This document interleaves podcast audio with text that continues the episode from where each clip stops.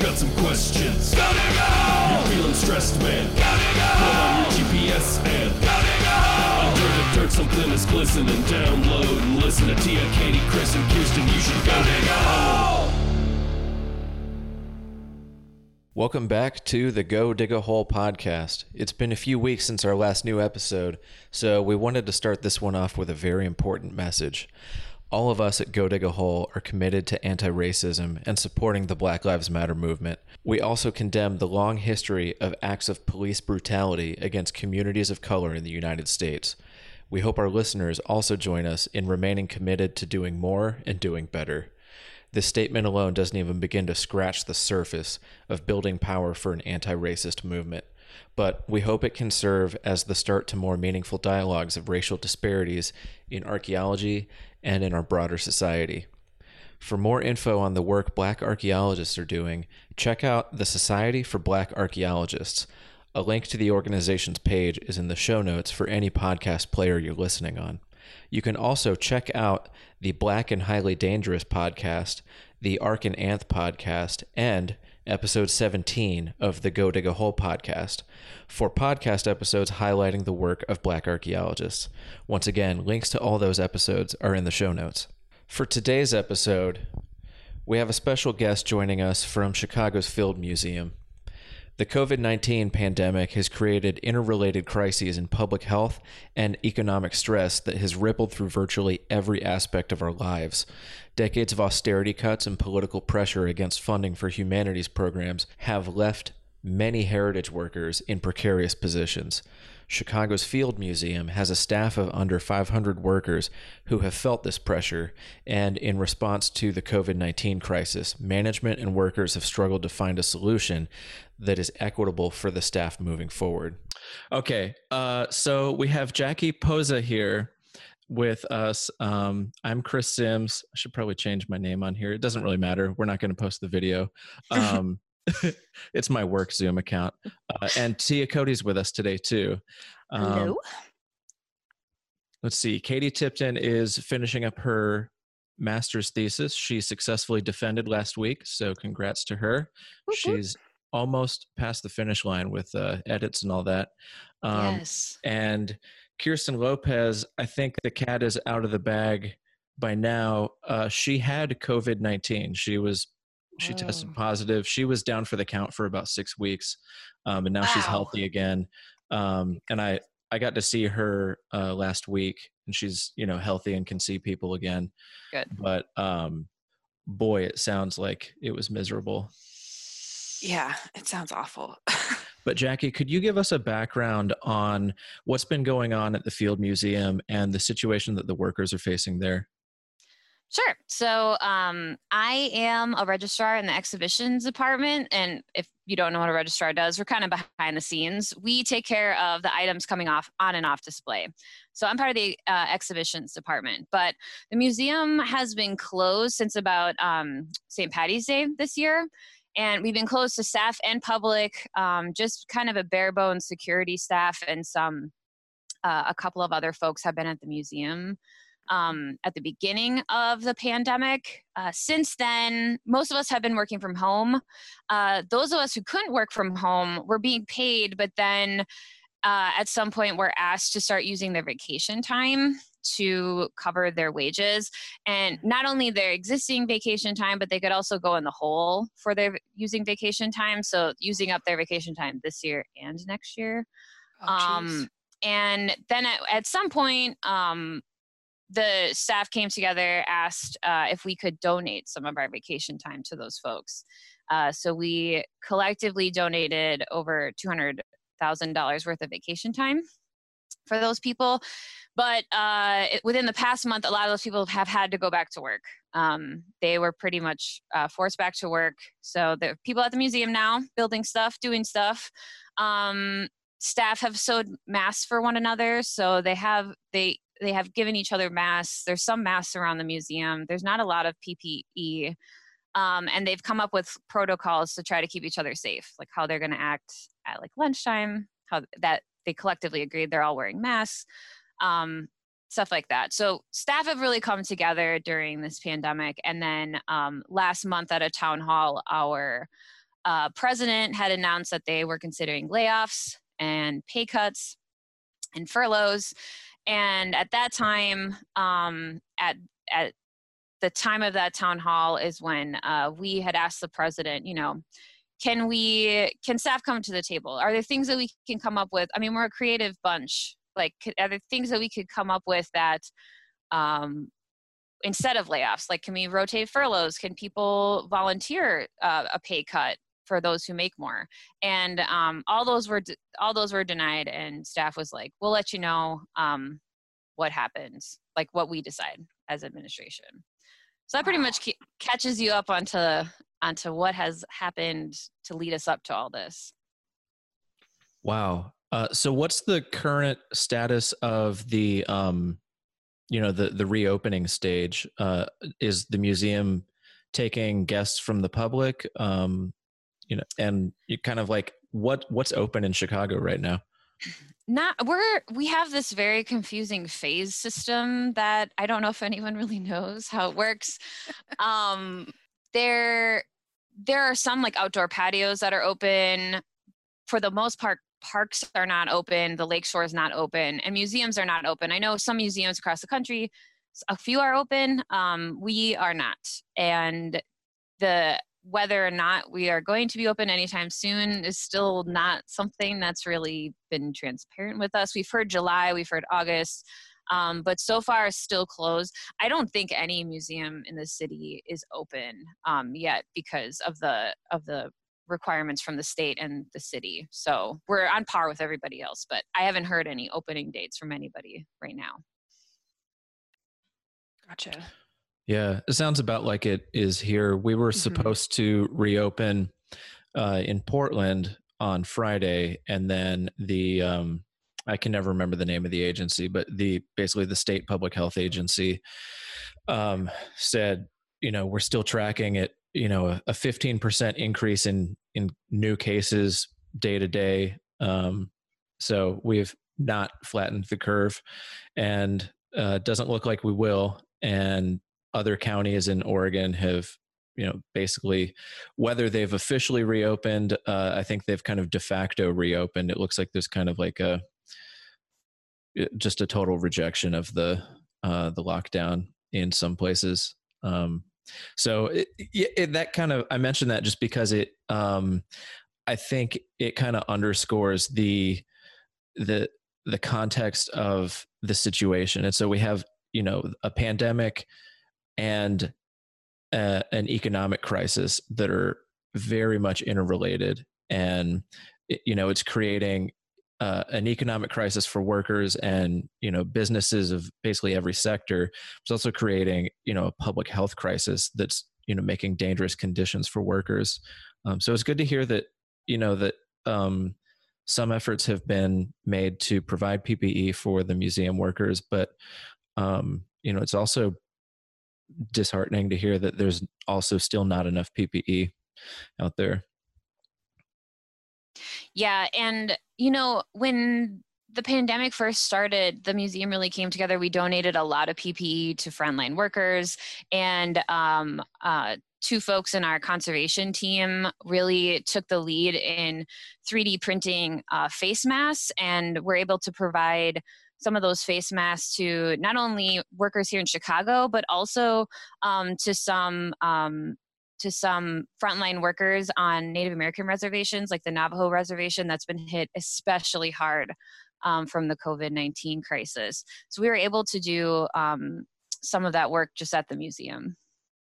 That's amazing. Wow. Something that struck me with what you said is that, you know, it sounds like, as you keep mentioning, your staff is incredibly has a lot of ingenuity, like banding together, trying to come up with creative solutions. And it's both surprising, but not surprising at the same time, to come to management and be like, we get where you're at, but like, let's all come together to have creative solutions, and to see management be like, it can be, it's surprising. And I've seen it across the board that workers are trying to be like, we can do this better.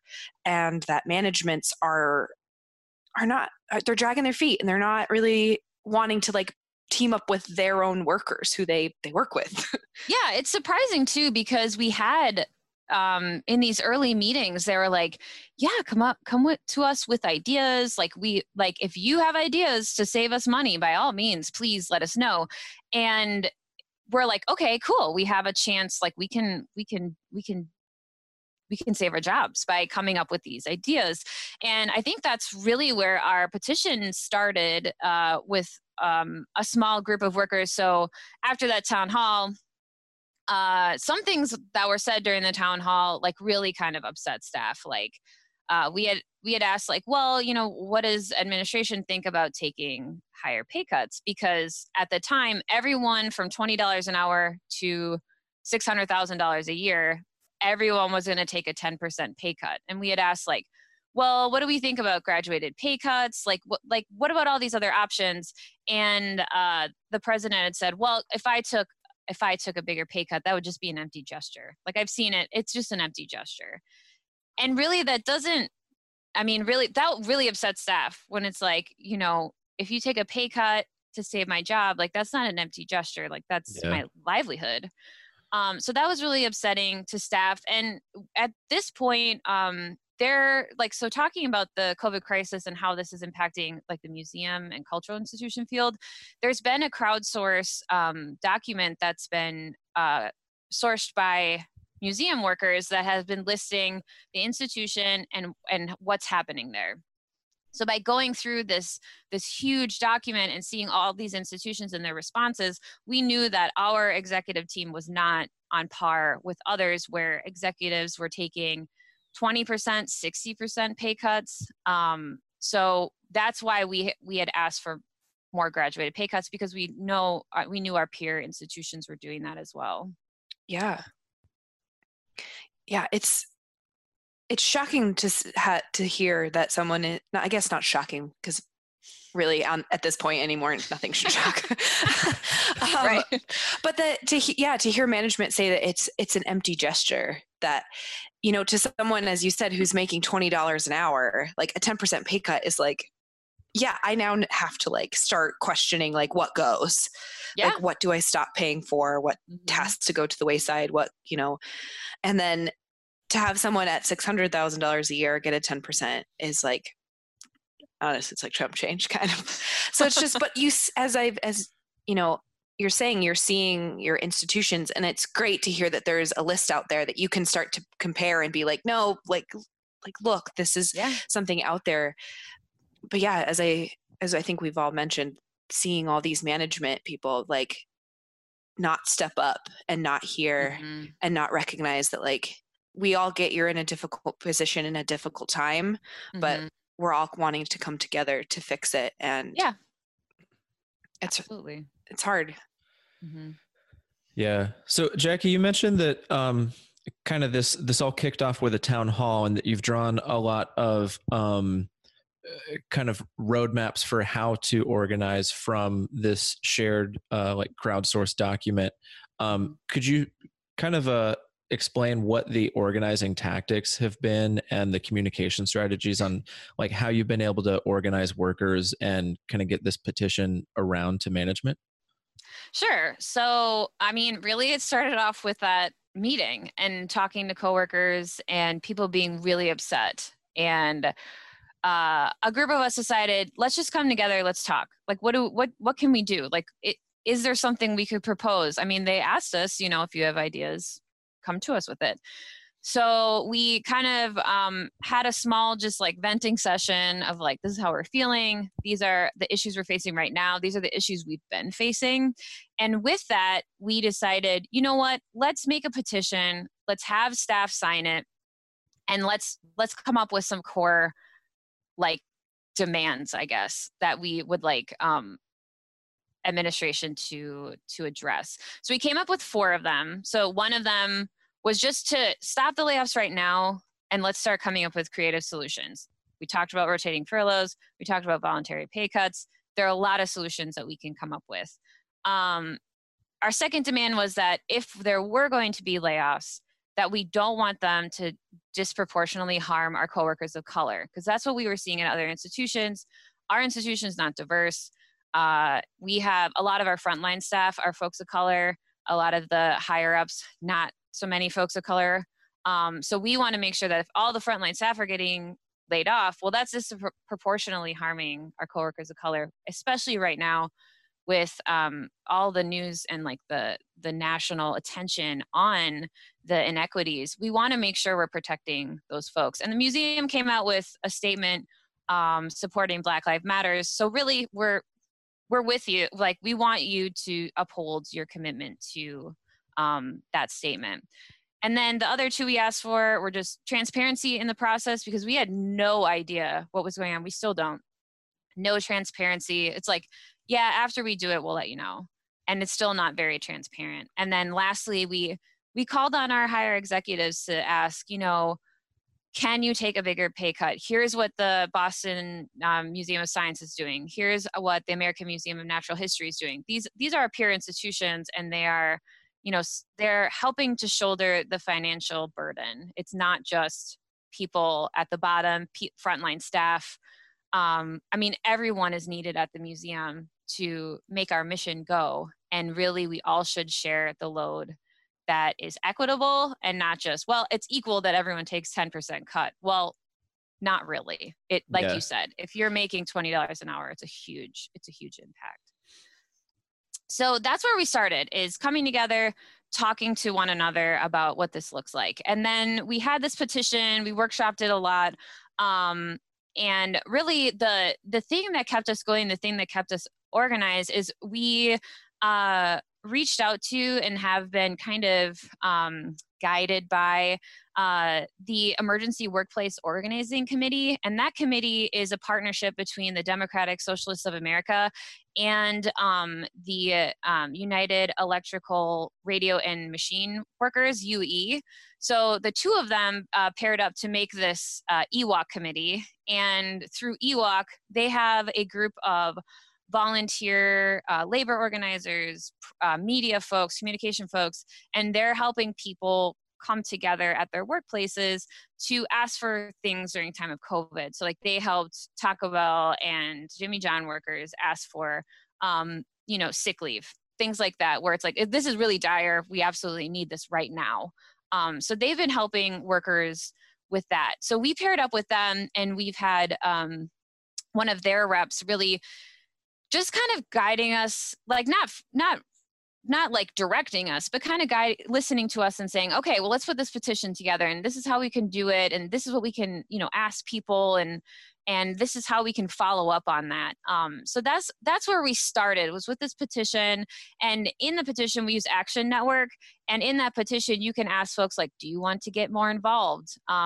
We put it out to both Field Museum staff and the general public. And there's a way to indicate on the form, like, are you staff? Are you a museum professional? Are you a donor? And by collecting that information, it makes our petition stronger, because we can say, so right now we have almost 2,000 signatures on the petition, and over half of the non-management staff have signed this. So we have a huge amount of staff supporting it, a huge amount of professional org backing, and our community backing. So that's kind of how we have approached this. And now, so since the petition, we delivered it last Sunday to administration. Administration was like, thanks, we'll let you know when the layoffs happen. And so that was great. And so now after that, we're thinking, okay, well, where do we go from here? And we have, you know, a town hall tomorrow morning, and we are just trying to come together now. Like, now we have a list of folks who are interested in organizing with us, in advocating for staff. Really, we're advocating for our coworkers. So now, I just got off a call with my coworkers to think about, like, where do we go from here, and how do we, what questions should we ask during the town hall tomorrow? Like, how can we show staff administration that, like, no, we're not cool with 20% of our workforce laid off, hiring freezes, furloughed. Like, we're not cool with it. What are some of the hopeful, like, steps for where you want to go next? Like, what are some hopeful short-term solutions besides, preventing a 20% staff reduction? So some of our staff, unfortunately, were laid off last week, but it was overall less than we thought. So that's a mini victory, even though we don't want anybody laid off. And really looking through the museum's public financial data, like so you can look at the 990 tax forms for any nonprofit. So that's where we started with a lot of this, is to look and say, hey, you have 120 million in reserves, 120 million of revenue last year. Can we use that for our $30 million of salary that we need? And really understanding the finances behind it was a way for us to put to bed, or to at least question some of these kind of blow-off answers where it's like, well, we're really struggling financially. And it's like, well, your 990 says otherwise. So I think going through that and sharing that information with staff and being like, this is how much the president makes. This is how much we have in the endowment. This is how much we made in revenue last year. People really start realizing how inequitable it is, just how kind of unfair it is that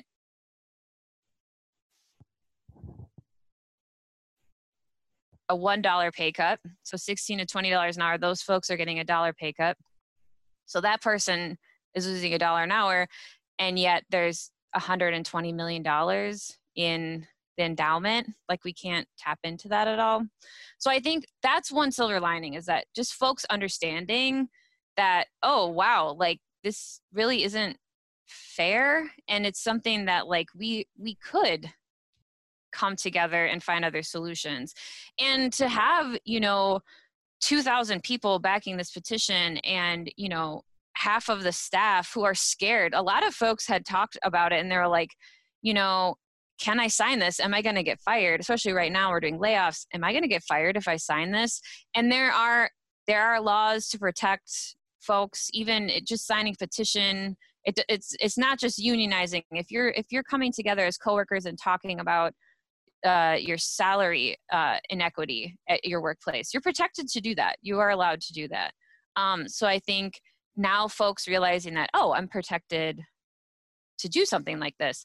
I think people are getting to a point where they see that they have some power in the workplace and they don't have to be so scared that they're going to lose their job. So that's been really exciting to me, just seeing the solidarity in our workplace and, seeing what folks are doing at other museums. The Philadelphia Museum of Art has unionized, and numerous other museums have unionized lately. So, I mean, there's potential out there for workers to have a say in their workplace, whatever that looks like, if it's a petition, if it's a union, or if it's just folks coming together and sharing their salary. Like, there's power there, and that's pretty exciting for our field, I think. Yeah, that's really exciting.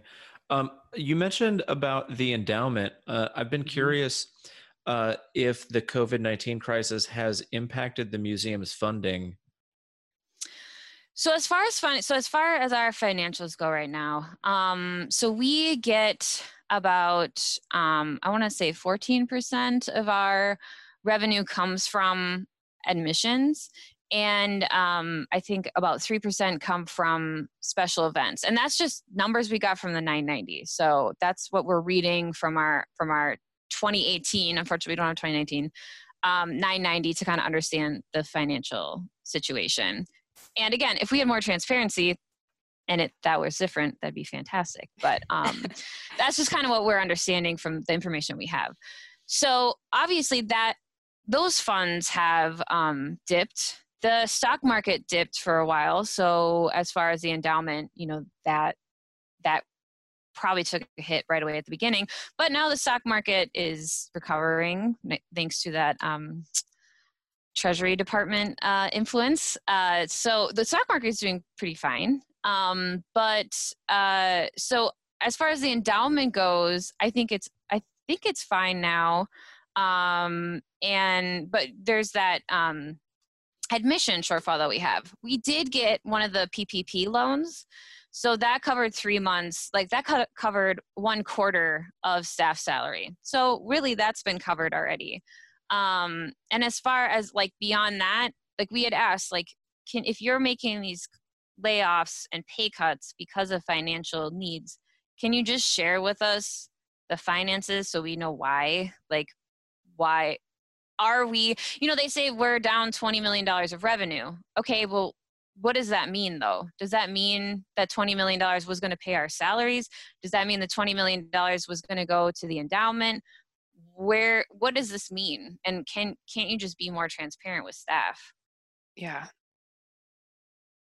Because I mean, no, everybody know, like, we're in a hard situation, and we saw our colleagues at the Adler get devastated by layoffs. But then looking through the finances of us, the finances of the Adler, we had $120 million in revenue over the past, 4 years. And over the same amount of time, the Adler had lost $5 million.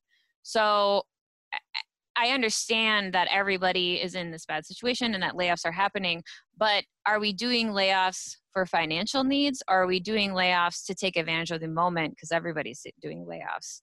I think it needs to be, I don't think we should all get on the layoff party and just start laying off workers because it's the thing to do right now. It really should be taken very, very seriously. Yeah.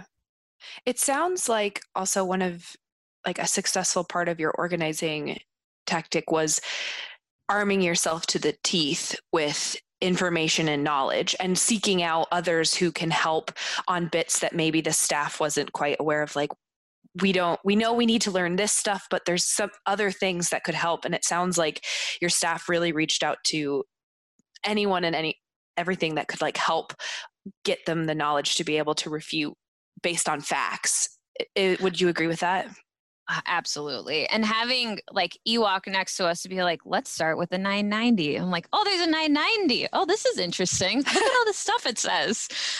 But yeah, before that, I mean, I didn't know how to read one of those. I didn't know a lot of this because, we're all busy and none of us are, well, some of us are accountants, but not all of us are accountants. So how do we go about getting the information we need, and having Ewok come in and just sit with us and talk with us. And, I feel like a lot of times our field is told you're not worth that much. You're told at beginning in undergrad, oh, you want to be an archaeologist? Good luck. Enjoy working at the bar. And, it's such a bummer to be for your entire career, be you're not worth it. You're not worth it. You're not worth it. You're not worth a living wage. And then you get here and, you have super wealthy people on the board. You have a president making $600,000 more, $700,000. And it's well, wait a minute. I thought you said there wasn't any money. Hold on. Why aren't we worth it? And that's a mentality that's really hard to break. And just to get people to look at the numbers and be look, you guys, we could be getting paid. You don't have to be making $15 an hour in Chicago. You don't have to be living paycheck to paycheck. There are things here we could do. And I think it's just getting over that mentality that we've just been fed our entire careers. You're not worth a living wage. Yeah, we are. Yeah. And to be thankful that you even have a job. And so that you end up not fighting because you're well, I mean, where else am I going to go? Right. Especially right now, so many people are getting laid off and it's well, I can't say anything. I'm going to get laid off and where am I going to go? Mm-hmm. And it's so sad to, we're doing what we love, but we shouldn't be.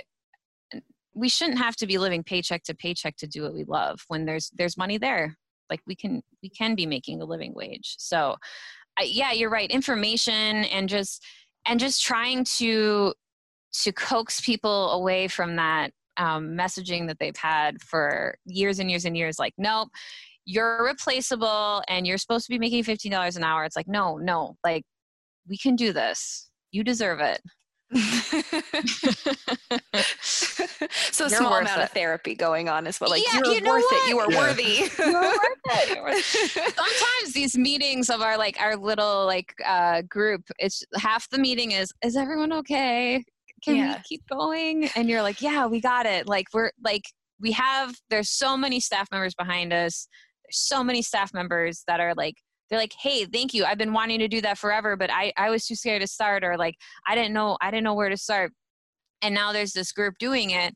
I only see it growing. So it is really exciting. And all you need to do is just sit down and look at whatever information you can. Mm-hmm. We have the benefit of being a nonprofit, so we can look at that. If you're at a for-profit, it's going to be a little bit harder, but, just trying to get as much information as you can and holding those staff therapy sessions. You deserve to be happy. You deserve to be happy. You're worth it. Come on. Sometimes alcohol helps too. So yeah. Happy hour discussions. We've been having a lot of those too. Yeah, absolutely. Yeah. So Jackie, you mentioned the Action Network petition, and I didn't realize that it was open to the public. So not just Field Museum staff, but also the general public can sign that petition. Absolutely. Right? Mm-hmm. Yeah. So besides passing that around and pushing for signatures on it, are there other ways that other workers outside the Field Museum can show solidarity with this organizing effort? Yeah, I mean, if you know folks who work at the museum, just reaching out to them and checking in with them and being like, hey, I heard what's going on, and that's awful, but, you know, did you know this group is still going, and like, I signed the petition in support of you, and like, and, you know, like, don't be scared to ask. Like, really, you're just asking. We're just asking administration for better working conditions. So definitely encouraging any folks there. If you can sign the petition, that'd be wonderful. We're still taking still taking signatures, because this is a public institution. We hold the history of the world in our, you know, in the museum. We work with communities, indigenous communities around the world. We teach everyone from babies to 99-year-olds, 100-year-olds. So really, this is an institution for everybody. So making your voice heard and, you know, calling on the Field Museum, hey, you know, this institution means something to me. Can you, and the workers there make the institution, and just supporting, amplifying our voices that way would be fantastic. Also, if you have some very powerful Field Museum board member friends, if you could give them a call, that'd be very cool. Unfortunately, I don't know any board members. Oh man. I wish I did. I'll reach into my board member Rolodex. Okay. Yeah. Thank you. You never know. I mean, you never know who listens to the podcast too. Right. It's very true. Yeah. Yeah. But any support that way, or, you know, and I think it's just something that if the more that our field starts asking for just fair wages and fair work conditions, if it's happening at one museum, it'll help the next museum, and it'll help the next museum. I mean, seeing that other museums are unionizing, and then here we just have our little petition. It's like, yeah, look at, we just have a petition. Like, we can do this. Like, that's like, you know, small fry. But like, if you can improve the workplace conditions at your work, or if you can bring your workers together, and I mean, for whatever reason, it helps everybody. So if you're struggling at work, and especially right now, if you're lacking PPE, if you're you know, not getting sick pay, by organizing, you're helping people outside the wall of your walls, because that's becoming the standard in the industry. Mm-hmm. So highly encourage people, if you really are struggling at work, to reach out to the EWOC committee, or, you know, other museum unions, or you can even, you know, email the Democratic Socialists of America as a labor organizing committee, and their chapters across the country. So just reaching out to folks and asking, you know, how can we organize here? It's helping beyond the walls of your institution. Absolutely. Nice. And we're joined by Kirsten Lopez. Hello. Hi. Sorry, the late start, and I had an alarm set for start time, and that didn't work out so well. We understand. So alarms are tricksy. Yeah. I shut my alarm off this morning, and I shut it off last night because I was like, oh, I'll probably wake up in time. And then I woke up at maybe 8 o'clock, and it was one of those wake ups where I jolted out of bed and I was like, shit, I'm going to miss the podcast. Throw the covers. Yeah. I hate that wake up. You feel so, it's too much of a rush of anxiety. I can't start my day like that. Yeah. Then you just lay back down and you're just a small amount of PTSD. Just it's fine. I have time. Yeah. I know I kind of keep harping on this a bit, but just I've seen it in, I work for a federal agency, and although I'm very proud with how my federal agency has been really trying, that there have been moments across the agency, not just in the cultural resources and our environment group, where seeing upper management struggle with taking the lead. Being scared about making decisions that might be outside the norm, or saying something like, this is what we're going to do, and being scared to say it because it could change down the line. And that it's been kind of eye-opening to see that there might need to be different kinds of management trainings on things are going to change and your workers are going to understand. You have to understand you're usually you employ adults, and these adults kind of understand things, and that doing things and being active and proactive in your workforce is something. And are you seeing that too, that your management is kind of scared to, move in a direction, even if it's small things, to be helpful and give people at least a little security of okay, at least I know that management's behind me? Yeah. And thanks for asking this, because this week we had a meeting with our director, and I mean, no one wants to make hard decisions like this. If there really honestly has to be layoffs, there's no reason, it's a last resort. We have to lay people off. That decision sucks. And I don't envy those people. But absolutely. We had a meeting this week with our director, and just to see him really genuinely talk to us like adults and be honest and be transparent, it was so welcoming. And, he was saying, this is what I could, I don't know what's happening about me. I don't know what's happening with the executive team. Again, transparency would be nice. He's I don't know. I can't answer some of your questions. I'll answer what I can. But what he was able to do was move people around different pots of money, because there's all this different, these funds and things. So he was able to sit and look at his budget and work as best as he can to not lay anybody off. So we have layoffs coming, but he was able to buy us 3 months. And by him really genuinely telling us this and being I sat down and I looked at everything, and I obviously don't want to lay anybody off. So this is what I came up with. This, I could buy us 3 months. Maybe people, maybe we can't hire in certain areas, but he was able to keep our jobs for 3 months.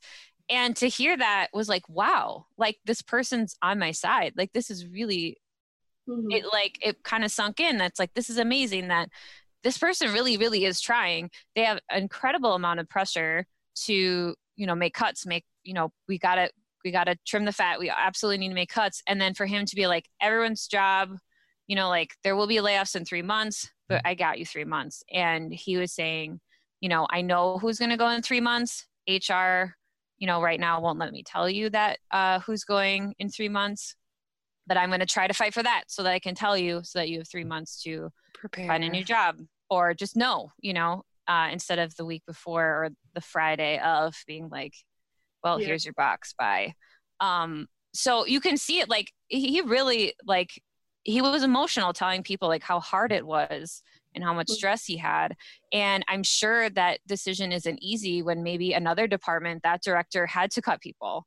And I don't know how it worked in other departments. But to see him really standing with us was awesome. That was really cool. And, you know, I don't know if the staff signing this petition helped with that. I'll take credit. I'll say, yeah, it did. So, but it's nice to know that there are managers that do want you to be happy at your job. They do want you to have a livelihood, and they are willing to try. So yeah, I don't think it's something that every department was able to do. Like you said, like him being able to, you know, push his layoffs for 3 months, I think, you know, by being able to do that, maybe some other departments were upset about it. I don't know. Yeah. I'm not sure. But you're right. Like as a manager, like sticking your neck out and being like, well, I'm going to try to do this. Yeah. Don't be mad at me.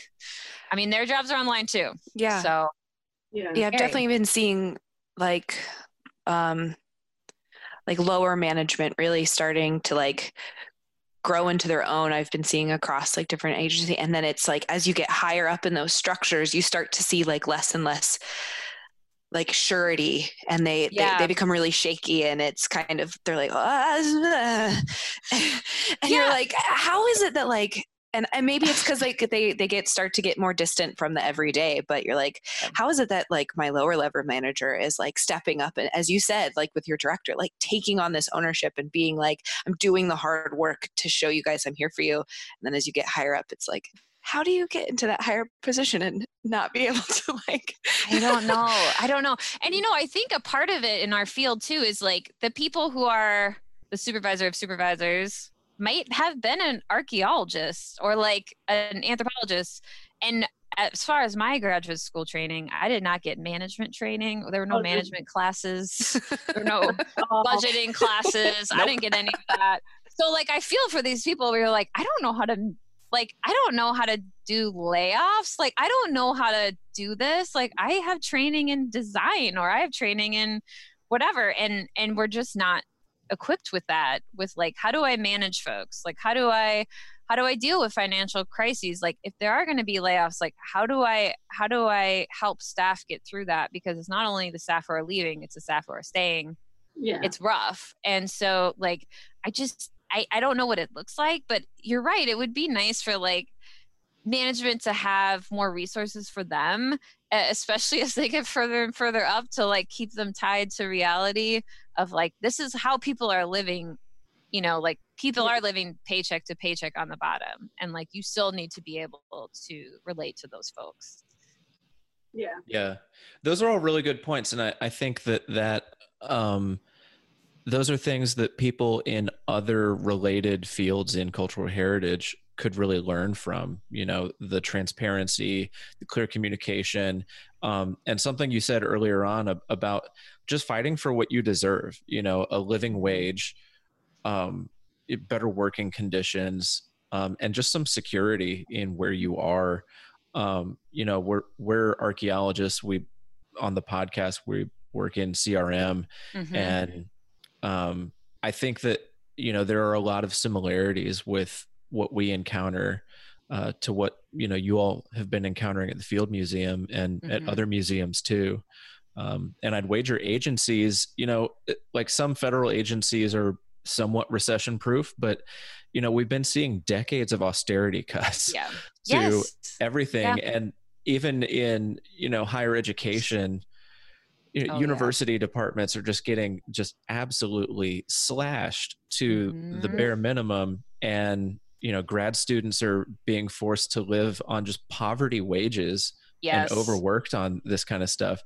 I think this is the moment, you know, where like workers can band together and organize and just, you know, put a foot down and demand what they deserve. Yeah.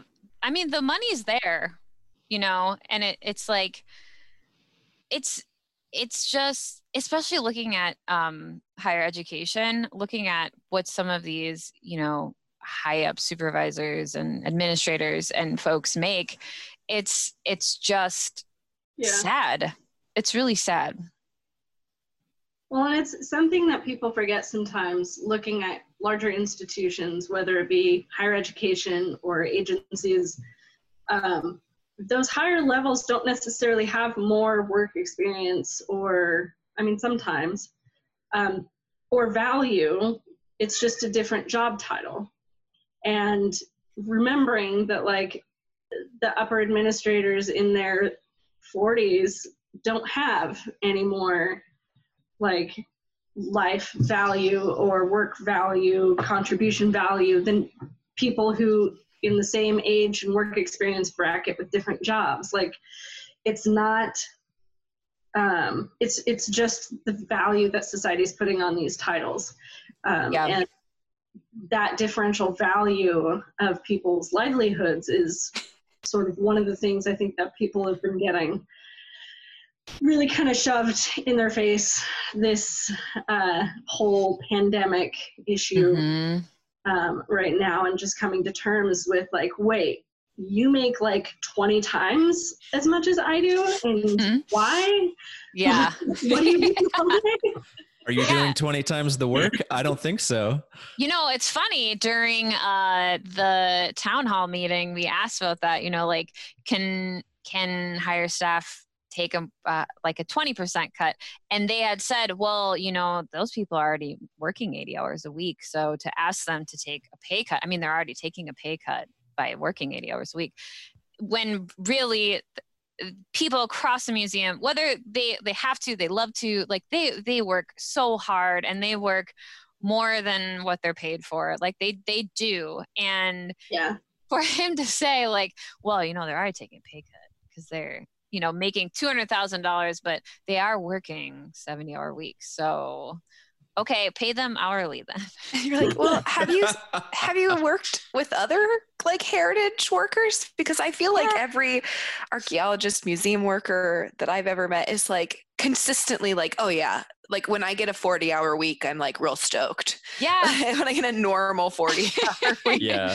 Like, and, you know, and whether it's just like, oh yeah, I'm doing this fun thing on the side where for the collection, I'm doing this, like, thing that are my passion projects, this, but this is what I'm actually getting paid for. Like, people put more than 40 hours a week in, and that idea that, like, you get paid more because you work harder is just kind of crazy to me. Like, okay, so you work 70 hours a week, but we have janitors who are, like, running all up and down this museum, cleaning everything.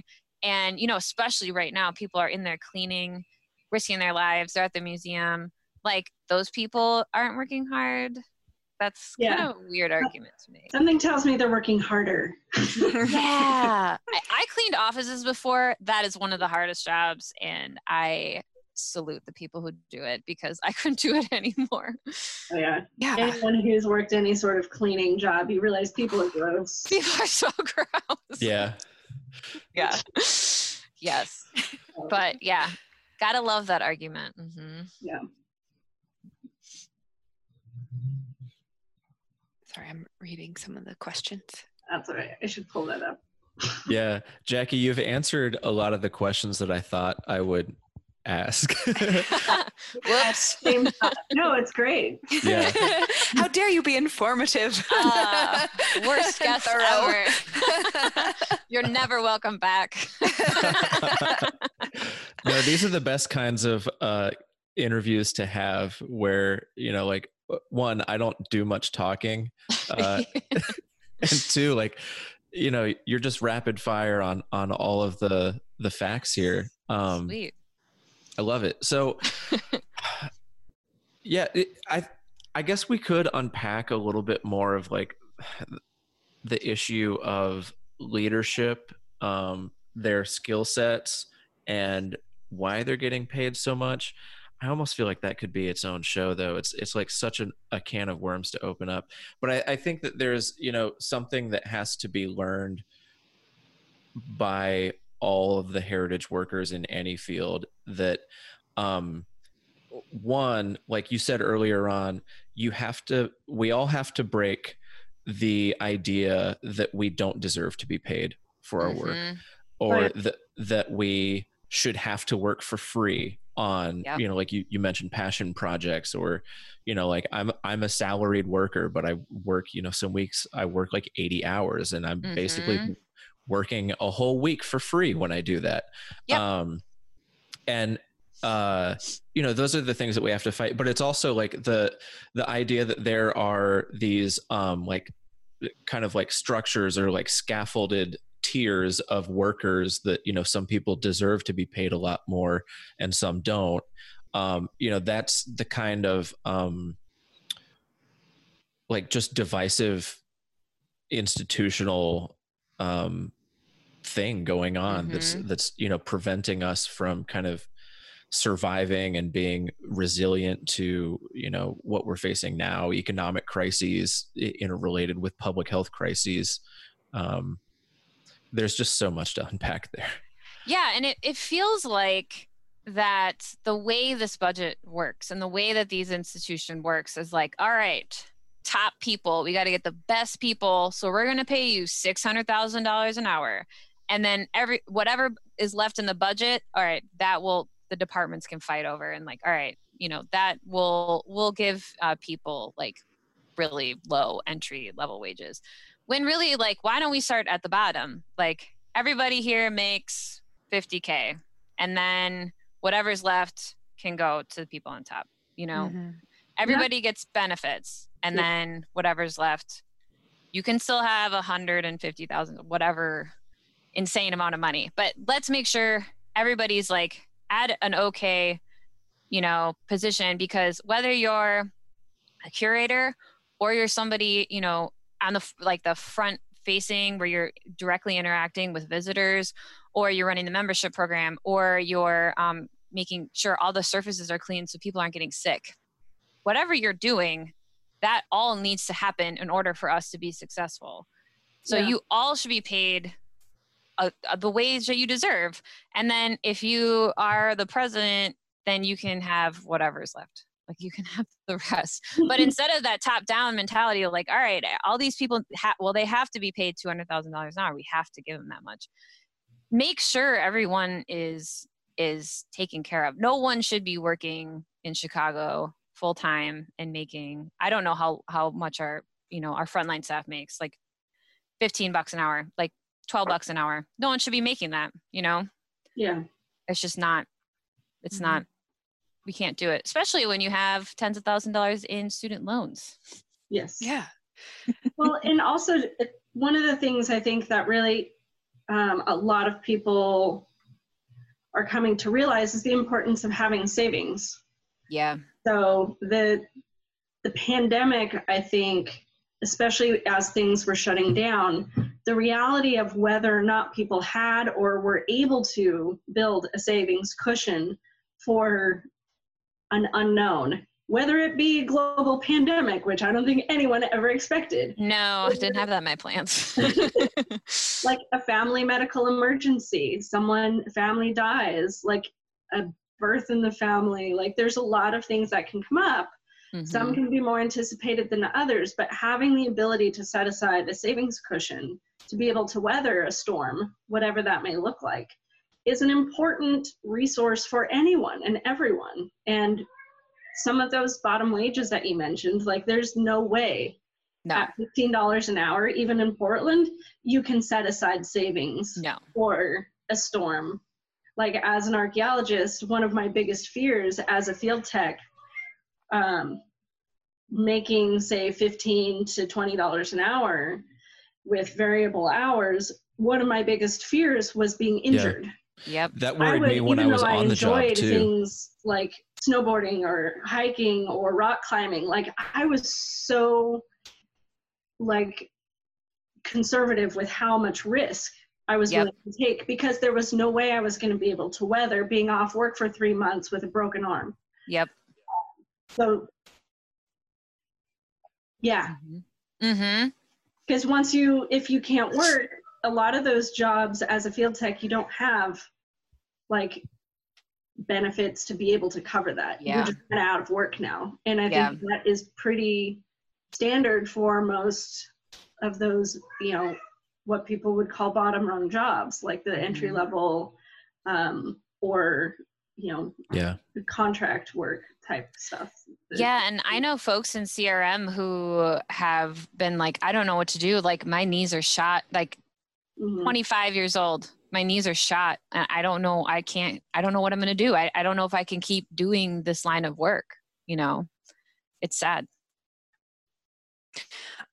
Something that you said that really struck me was instead of going from the top to the bottom, which is like the most quintessential American thing ever, like this trickle down, wow. Like fantasy, and that, but this also this like simultaneously like misunderstanding of like how to allocate funds. Like just my boyfriend and I were talking, he's an accountant, and talking about, it was like car loans and like mm-hmm. how you can restructure your debt to be like to accommodate, and that looking at these institutions, like you're saying, that have all this money, but where they're choosing to allocate and structure like quote unquote debt. Mm-hmm. And that if you just reallocated like what you're doing, start from the bottom, work mm-hmm. your way up.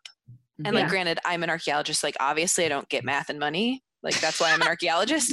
But like, I would assume that you could just by restructuring and like switching the focus, you'd be able to have the same amount of money and still entice good people into higher up leadership roles. I might have to go let my cat in because he's losing his mind. But just like what you were saying, and then you mentioned also earlier, like none of us got a grad education on management or like how to budget and finance. Oh like, my gosh. Yeah. None of us know it. And none we just are like, and that I think a lot of issues can be solved. And I've seen in CRM some horrible, I've had friends work with horrible, horrible managers mm-hmm. that like, why are our grad degrees not teaching us this? Like why we're just because we're not business degrees, you know, right? Lots of issues in that one thing. Yeah. I think that's part of it too. Like all workers across the U.S., like we don't have like really robust financial skills. So I can't like be like, well, the stock market's at this, and I know your endowment's here, and if we do that, like I don't have that background. I can look at the numbers and be like, this doesn't seem right, and I would like more information on it. But we're not accountants. And like, if our institutions are not going to be transparent with us, then we need to be given the tools mm-hmm. to find that information. Yeah, you're totally right. Mm-hmm. Yeah. Management skills is one of those things that like, I feel very strongly for a number of reasons that, and I'm, you know, you guys are all on the same page with this is, management skills should be taught as a prerequisite or an onboarding process to anyone taking on a management position. And it never, or very, very rarely is. Yeah. Especially, I mean, even say like professors, if you're mentoring someone or at least are an advisor, you should be given those skill sets. Yes. To be able to do such things. And I know yes. everyone has horror stories with, at one point or another, with a professor mm-hmm. or their own advisor on challenges regarding those management skills. I mean, I came from a business background before I did my grad degree or my undergrad even. And I was, in many ways, still appalled by the lack of management skills in academia. Mm-hmm. And when you're managing people, whether you realize it or not, you know, even and especially as grad students, I feel like grad students who are teaching need to be given those teaching skills before, not during their first teaching classes. Like, yeah. And that brings, so one of the other things that we've been doing in our group is we are putting together a salary transparency form. So like getting information, crowdsourcing from our coworkers, how much money do you make? And then asking things, because I was actually really surprised on our first kind of venting call where like I had experienced like severe bullying at our, you know, like in my department, like we're like really like just not a great workplace, like a work environment. And then doing this venting session, you know, there were folks in education that were like, you know what, you know, one of the things like layoffs and stuff, yeah, that sucks. But like also our department is awful. Like our work environment's awful. There's so much bullying. And I was so surprised, like, wow, this happens in education too. Mm-hmm. And so as part of the salary transparency survey that we're sending around, we're trying to get crowdsourced, in addition to your salary, we're asking like, well, what's the diversity like in your department, and what is your department doing to ensure that your workforce is diverse? We're asking what your history of raises and like promotions, like what does that look like in your role? And then we're asking people like, what is your work environment like? Like, do you have bullying? Are there frequent issues that aren't being addressed? And it's really surprising some of the answers that we've gotten, where people are like, there are folks crying at their desks, there are managers yelling at people. And, you know, it's one of those things where I don't know what this looks like moving forward, but to know that there's bullying happening around the museum and that folks are just miserable some days, it, like, that doesn't seem right at all. Like, one, you shouldn't be crying at your work. Like, that's not okay. Like, no one should be breaking you to that point. You deserve to have a safe working space. Yeah. And like now, and it's also happening across our departments. Like what is going, like what kind of training do we need?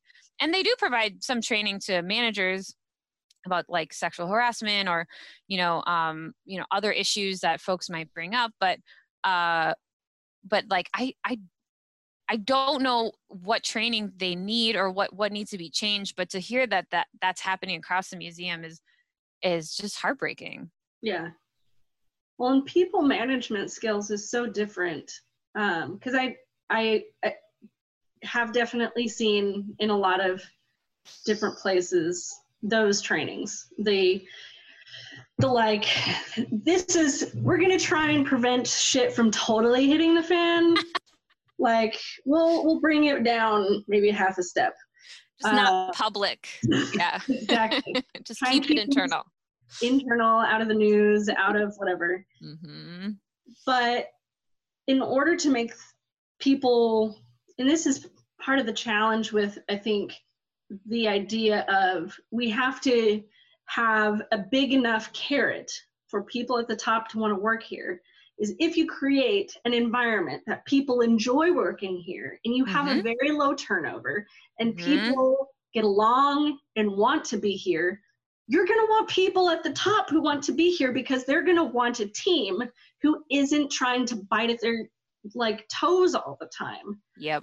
And, you know, shoot arrows from the bottom up, even mm-hmm. though it's nothing that they had to anything to do with, because it was a relic of someone who was there prior. Mm-hmm. Like, there's so many cascading effects that can be helped, if not solved, by interpersonal relationship training for the entire staff and being financially stable for the entire staff at the very lowest levels and up, because there's no way people, if they're having a hard time making rent or not knowing if they're going to be able to cover their kid's doctor's appointment, mm-hmm. like their stress levels are not going to allow them to help work on their interpersonal communication skills.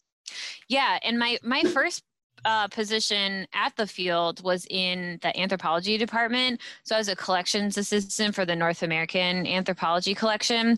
And in that role, I was making $17 an hour. So really pulling it in. But like, that's all the department could afford. At least the amount of budget they were given, that's how much they could offer me.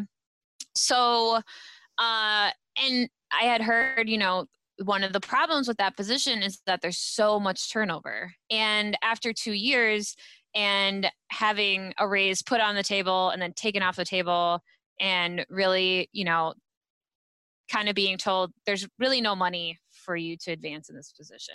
Really, this position is made for people to come, spend 2 years and leave. That's kind of what it's for. But being there for 2 years, I had learned so much about the collections. One of the things that I did was, the majority of my job was welcoming Native American community members, tribal officials, artists into the collections and showing them around. And through those 2 years of doing that, I had learned so much about the collections, collaborating with a lot of these visitors. I had gained so many skills in how to facilitate this type of work. And now I left that position in December, and now that position is not going to be filled. So that, you know, that that turnover has affected that department hugely, and they might not have another person in that position. Whereas if they kept, if I had been promoted maybe and stayed, then and maybe they could have kept that position. So I think one of the that's a problem. Like, this turnover rate is a problem, and the institutional knowledge that you lose is huge. You know, instead of people having to go through and research a bunch of things to get to the items that they want to look at, I could have just told them where it was after those 2 years. So, I mean, by losing that institutional knowledge, really you're starting over. You're continuously starting over with new staff, and that's so much wasted money. I mean, talk about inefficient. So much wasted money and time and effort. So, yeah, it's a huge problem. It's a huge problem in our field. Yeah, not to mention it makes me wonder the impact to, you know, Native American communities, tribes, and members, the impact to them in dealing with museums and kind of having to start from square one as well in, you know, accessing collections and stuff like that. Absolutely true. Like, I mean, the core part of doing this outreach is establishing partnerships. And it's something that we talk about in that anthropology department is, no matter which community that we're working with, you know, if I've always worked with one community and you become friends. Like, I'm friends with this community. They can reach out to me and ask me questions. I can reach out to them, ask them questions. We visit each other, and then that person's gone. Well, now the next person just can't be like, hey, you want to grab lunch? Like, it takes a while. Like, the amount of damage that museums have done historically to indigenous communities, they rightly don't trust us. And we have to prove ourselves, and we have to show that we're trustworthy and that we want to help in whatever way they want to access the collection. It takes a lot of legwork from us, as it should. Yeah. But by not investing in that, and by just allowing folks to continuously turn over in collections because it's not a shiny board title or like a president title, that's a problem, and that's not committing to what you said you wanted to do. Mm-hmm. Like, if you're saying you want to reach out to communities, you have to make sure to keep those people there to do that work. And you're right, people have to start all the way over again, and it's so much extra burden and so much extra, you know, emotional work that a TIPO has to do, that an artist has to do, and it's so unfair to those people as well. I'm so glad that you mentioned that, because that's something that is so hard to see, especially if they can't refill that position. Like, those relationships are fairly well severed. Like, it is really hard to rebuild those, as we were saying, for good reason. And the more turnover, the harder it is to rebuild subsequent relationships. So it's like positions like yours that you were talking about, those, I wouldn't necessarily call it front-facing because it's not public, but yeah, it's kind of, yeah. Those relationships built with communities who have a relationship with the collections. Yeah. Like, that you have to have an ongoing relationship for a number of reasons. We'll just mention the legal side of, say, NAGPRA. Mm-hmm. Like, all of these things are important and really should be on the top of the list of things that the museum should prioritize if they want to continue to exist. Yeah, and really, it would be fantastic to see more people of color in these roles that are at the museum reaching out, especially Native people working at the museum and doing outreach. But yeah, when these positions pay so low, and it requires you to do unpaid internships to get that job, it requires you to have $70,000 in student loan debt. How are people supposed to break into this career if they don't have the privilege to do unpaid internships? I was extremely privileged to be able to do unpaid internships and to get into this position, and definitely am aware of that privilege that I have. And at the museum, when I was in the anthropology department, my supervisor and I really pushed to get Native students paid internships to come in and to be paid for this work, to give them as many skills as we can in that internship to make it as worthwhile as possible, and to not only give them that paid, but also to help them network while they're there, to help them meet folks. And we have a paid, I'll plug our paid internship for Native students. It's the Mullins Martin Internship in Anthropology. Is a paid internship that we prioritize Native students, or we encourage Native students to apply. So if you're a student listening, please apply to that.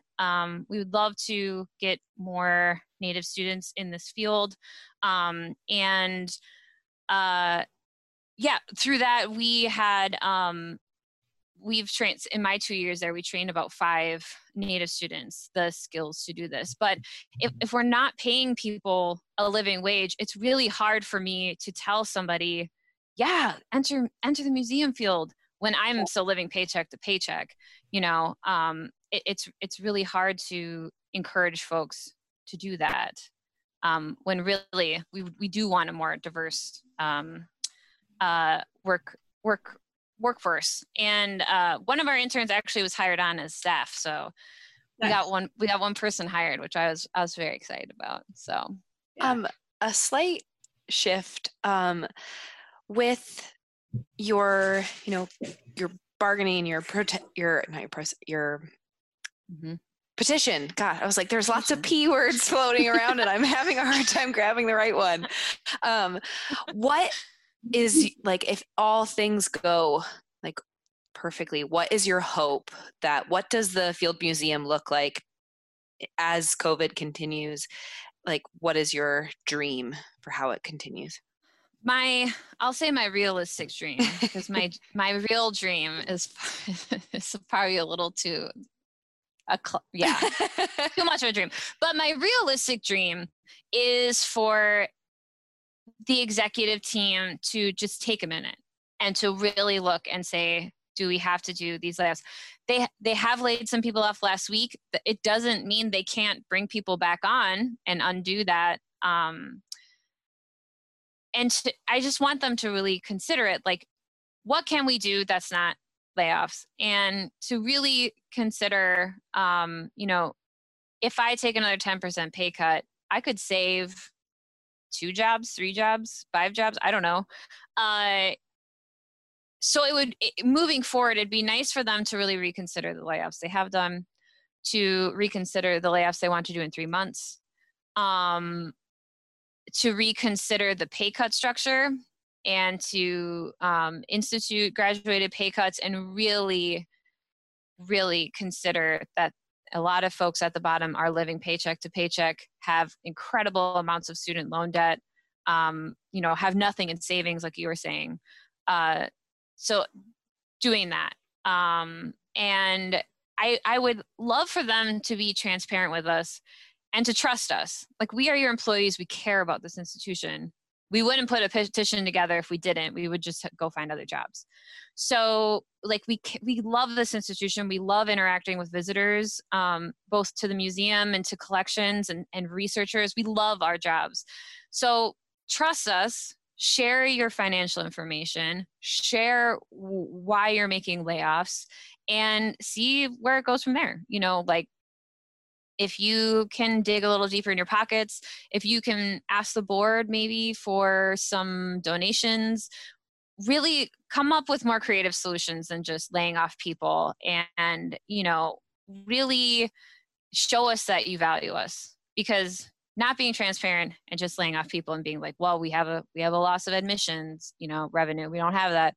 That's not something that's building trust, making people secure in their jobs. It's miserable. So moving forward, That'd be, if you care about us, if you care about the institution, just be transparent and just really try to think of other solutions. Yeah.